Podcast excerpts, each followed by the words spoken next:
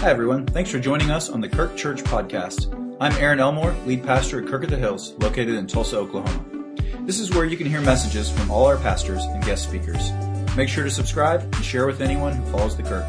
If you want to know more about us, visit us at thekirk.com, like us on Facebook, or follow us on Instagram at The Kirk Church.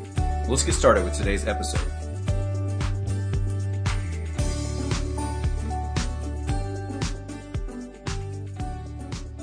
Good morning, church. My name is Aaron Elmore. I'm the lead pastor here at the Kirk. I want to express some gratitude before I begin this morning. Um, first of all, I'd like to thank our worship ministry for leading us in such joyful, uh, Christ-centered, gospel-focused worship this morning. It was really a blessing. And uh, our sermon today actually is going to be on the gospel. And so I want to caution you. Some of you may think, hey, okay, I've heard this before. It's basic evangelistic sermon. Yes, you, if you've heard the gospel before, you need to hear it again. We never move on past needing to hear it, and there's a lot here for you, so I just encourage you to pay attention. I think you'll get a lot. So, I also want to express gratitude to our Kirk Assist team uh, for the good work they're doing. Just recommend to you all if you have the ability to give extra gifts to that. It is a wonderful ministry. It's a very focused way that we are uh, being the hands and feet of Jesus. And I'm grateful to Julia this morning for reading such a long scripture passage. Uh, they asked me to shorten it for the reader, but it's a sermon, and I just didn't feel right cutting off a preacher in the middle of his sermon. This didn't seem right, so we just had to read the whole thing. Well, this fall, uh, my family, we've been enjoying this weather and the outdoors. We've been able to go in the last couple of weeks to the gathering place. We went to the Tulsa Zoo. Uh, we also most recently went to the Tulsa State Fair. And we created a lot of good family memories. It's also been a lot of really good people watching. I tell you. A lot of fun people watching. And, you know, we tend to gravitate, we notice the people that are more similar to us in similar stage of life. So I'm always observing out in these public places other families and their dynamics. And uh, of course, I could share with you some of the jaw-dropping negative things that I have seen, but you all probably heard enough bad news this week already. So I'll focus more on the positive side of that. So one quick story. We were at the gathering place. It was very crowded. There's families trying to get out of their cars, cross the street, just a constant flow of cars. So we stopped to let this family cross the street. And the mom did that kind of classic signal, like, you know, nodded, looked at you, thank you, and started to go across the street. The best part about it though was all the kids, each individually did the same exact thing, like the same hand gesture, nod, like looked exactly like their mom. It was so great as just thinking about how our children become like us, for better or worse, don't they? And your family culture is extremely important. Not just the explicit things that you teach them, but, but the, the values and the things that you model. And our kids, they have no other experience in the world other than what they see. And they observe from us. They watch how to do life by looking to us and they become like us. Of course, until they become teenagers, and then there's a stage where you have to differentiate yourself from your parents, which is important too, but that's a whole other topic for another day. We become like our family. And it's true spiritually.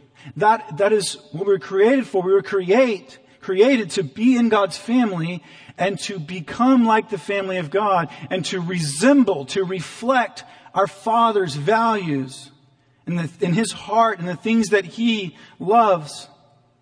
And so as the people of God, we reflect this family culture and we reflect our family mission. And part of our DNA is that we are a people who are for the world because we serve a God who is for the world. Amen? We are part of a family with a father who loves the world, who relentlessly pursues the world with his grace and with his mercy. And so as we're launching into this series still, we just want this framing idea that why are we for the world? We are for the world because God is for the world.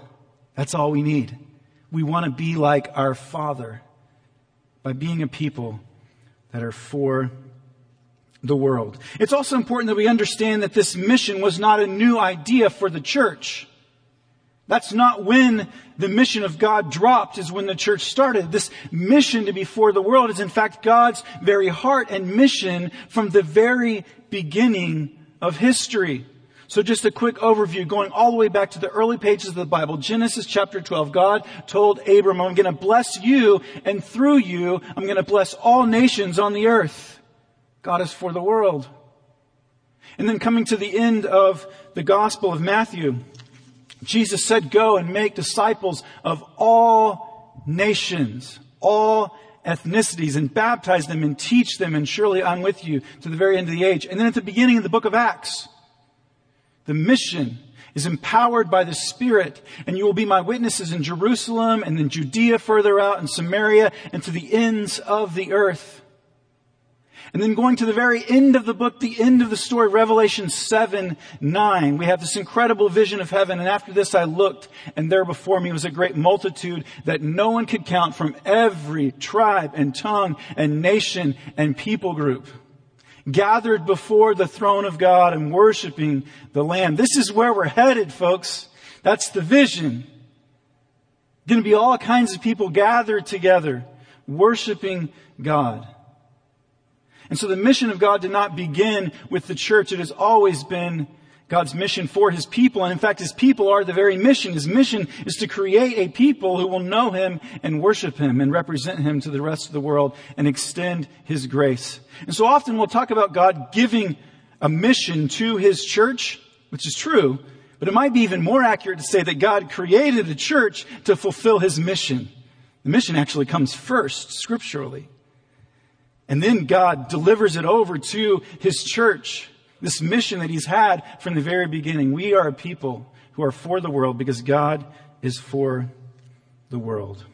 And so this morning we're continuing in this sermon series. We're calling it For the World. Remember that's just one piece of our mission statement, which is that we are a Christ-centered community for you, for Tulsa, and for the world.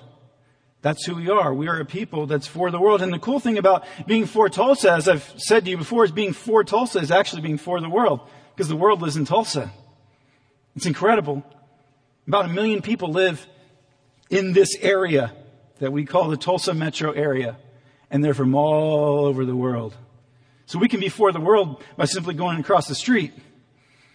But I also hope next year as we relaunch our mission program that some of you for the very first time will get on a plane and you'll go somewhere far to the ends of the earth and you'll realize that you're stepping into something that God has been God's heart all along, which is to take his gospel to the ends of the earth. And you'll participate that in a very tangible way. And even if you don't go, that you'll be praying for the teams, that you'll be giving, you'll be supporting, that will all be a part of this mission for the world.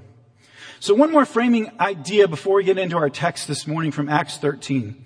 Uh, there's a book, a commentary that I've been reading uh, by a guy named Albert Mohler, and uh, it's called Acts 13 to 28 for you. This is a great series, by the way. They don't have all of the Bible covered, but if you're doing a Bible study, you're leading anybody through the Bible, or even just doing your own study, it's a great series, the For You series. It's by the Good Book Company. It's coming from a Reformed perspective. They're really good. They're, they're, they're explaining the scripture, but they're not incredibly hard to read. I'm not going to say it's easy reading, right? It's not a novel, but, but they're easier, and more accessible. So this For You series is great. And Al Mohler in the For You commentary on the second half of Acts. He says there's three things the church needs in our mission to bring good news to the world, and we learn them from the second half of Acts. The first is zeal.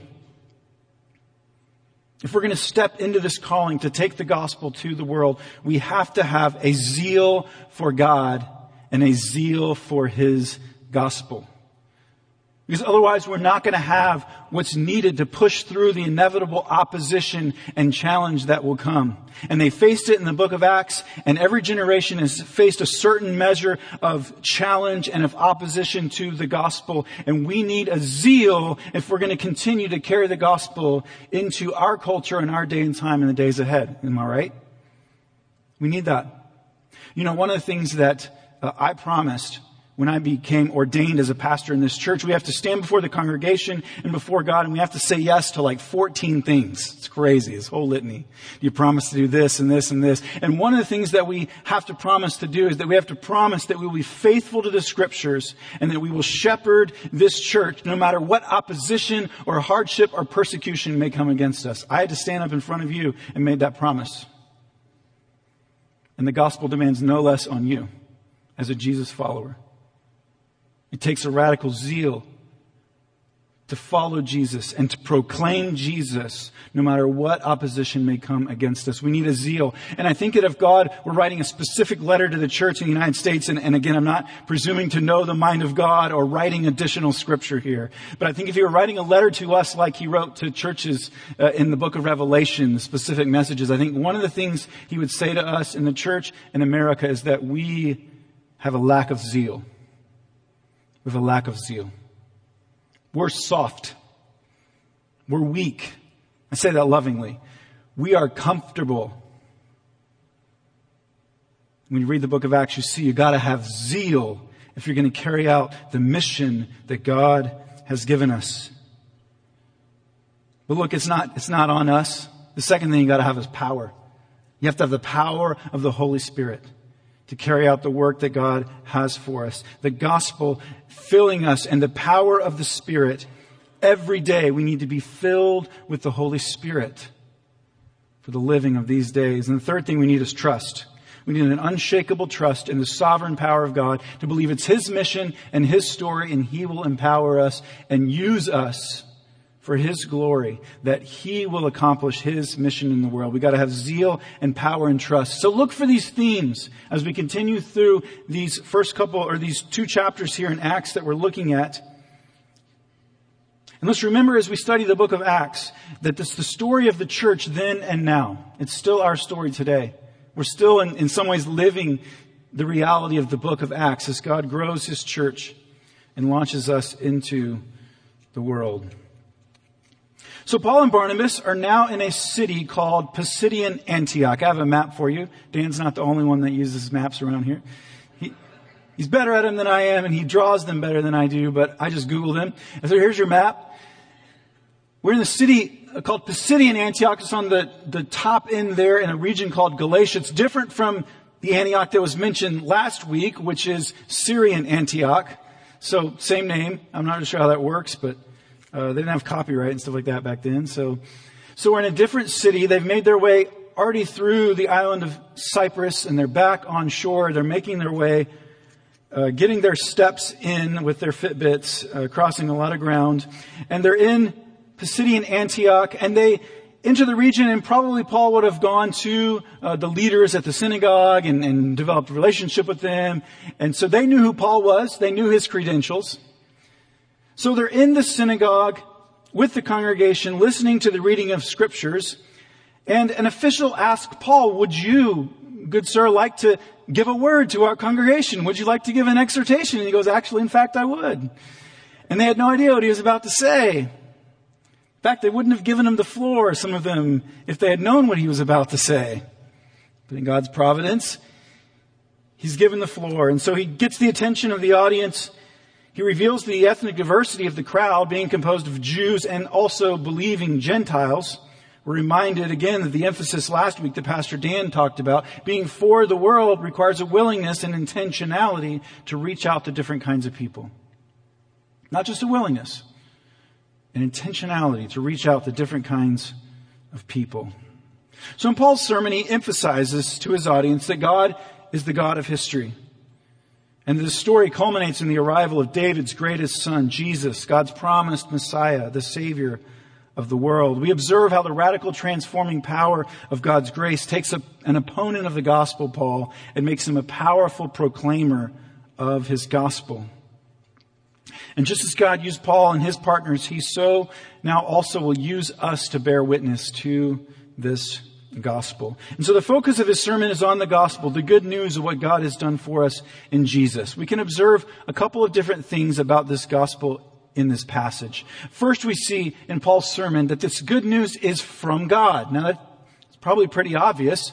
But Paul goes out of his way to say this is God's story. It is His good news. It is His mission. It's the God of the people of Israel. He chose and He made them prosper and He led them out and He endured their groaning and He overthrew seven nations and giving them the land. God is the subject of 16 verbs in this section.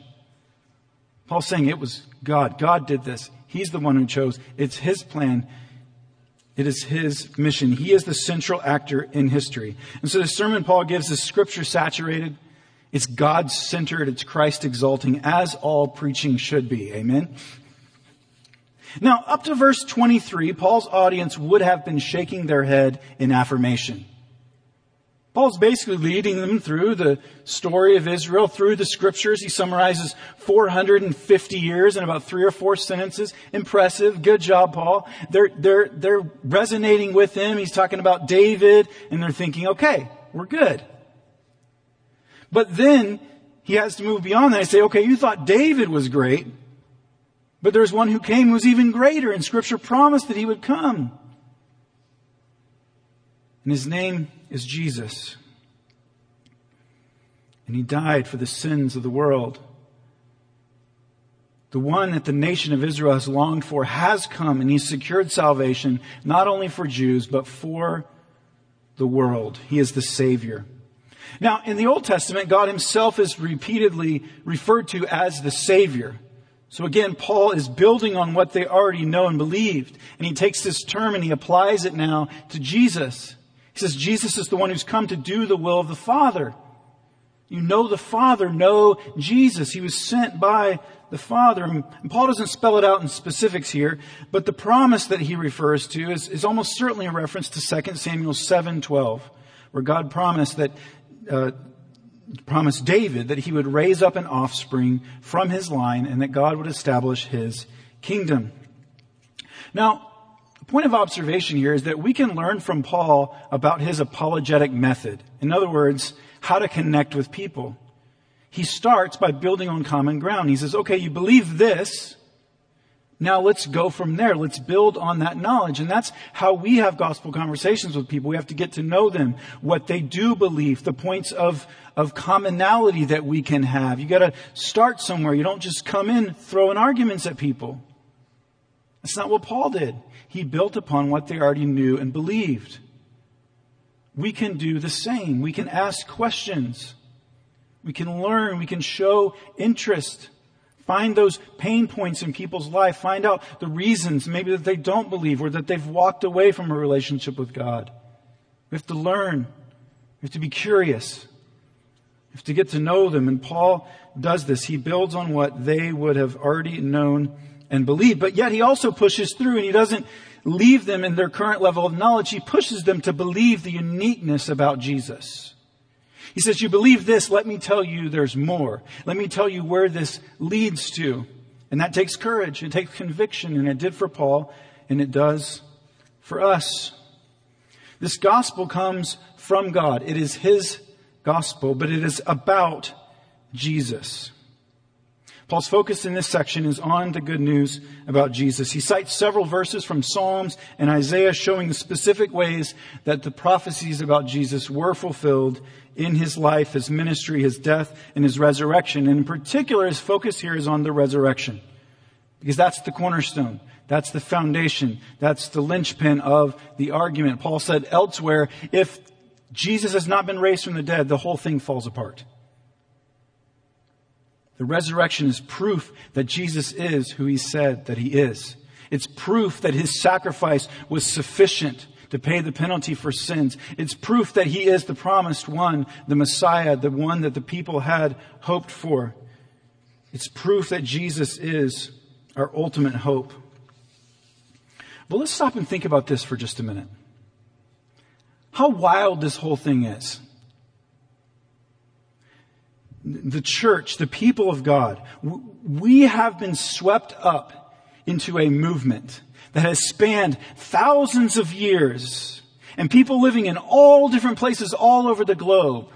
And men and women and boys and girls and rich and poor and powerful and needy. People from different ethnic groups.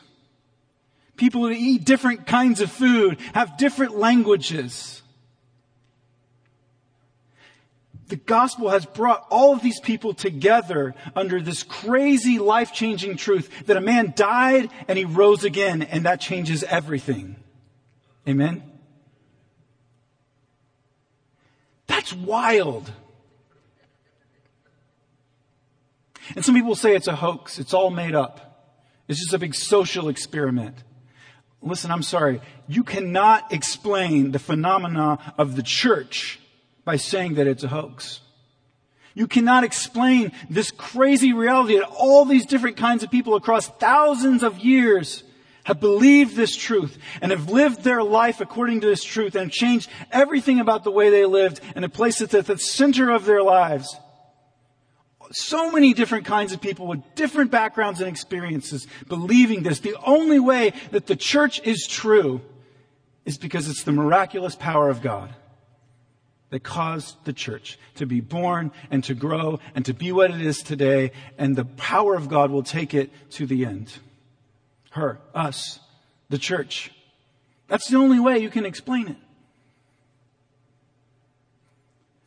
It's the most rational, logical conclusion. You can't explain the church. I mean, it's just this crazy thing. It's true. It's true and it's real. But beyond it being true for all of us, it being a corporate thing, the gospel is good news for you, for all of us. It's personal. It's more than personal, but it is personal.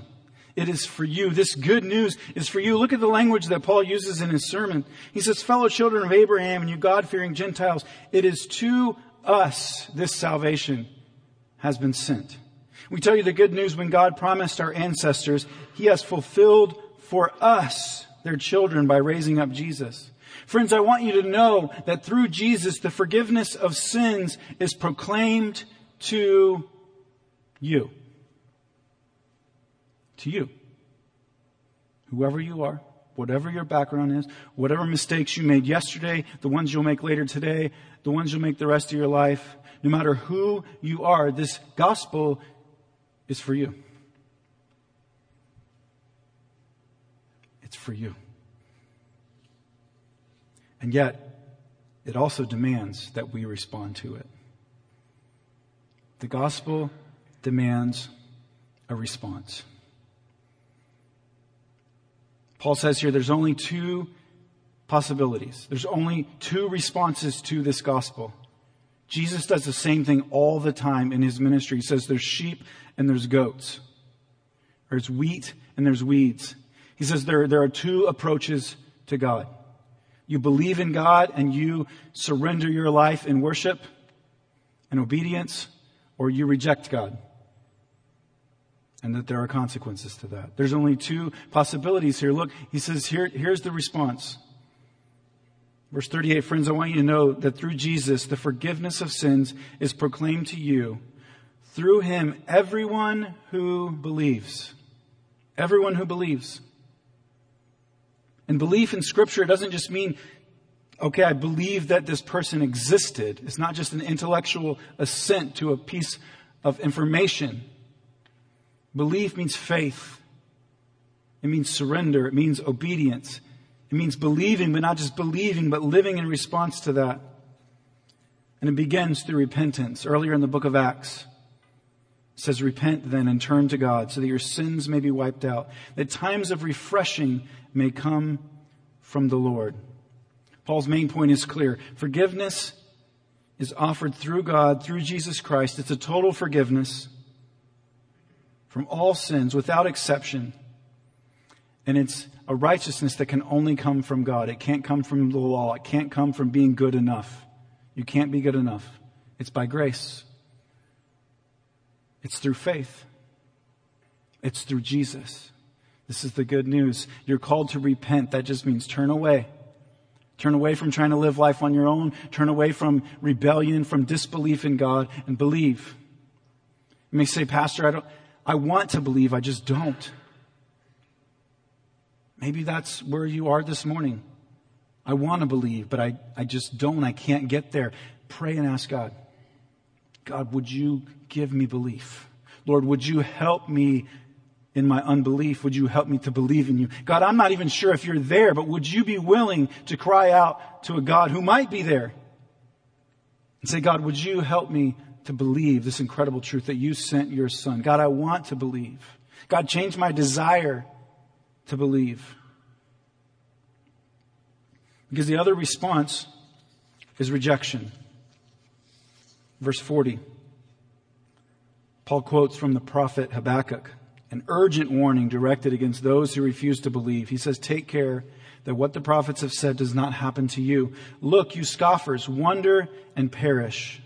For I'm going to do something in your days that you would never believe, even if someone told you. So you're either a believer or you're a scoffer. You either repent and turn to God or you reject. Those are the two options. You can't be neutral towards Jesus. You can't just say that Jesus was a good, nice guy. He was a good teacher. No, he claimed to be the Son of God. And you believe that or you don't. You have a hard time believing that, that God would send his Son into the world? Yeah, everybody had a hard time believing it. And God said, I'll prove it to you. You're going to nail him to a cross? I'm going to bring him back from the dead. It's the proof.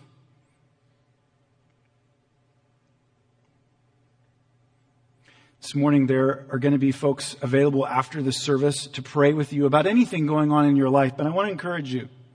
If you've never made the step of faith, you've never surrendered all of who you are to all of who God is, you've never repented and turned away from trying to do life on your own, Maybe you just want to have a conversation with somebody. Maybe you want to pray with someone that you might be able to believe that, or maybe you're ready to make that decision and you want to place your faith in Christ. We have prayer ministry team members who are going to be available after the service, and it's over in our library. It's totally discreet. We're not going to ask you to come forward or raise your hand or do any of that, but there are folks, many of them elders in our church, they want to pray with you this morning.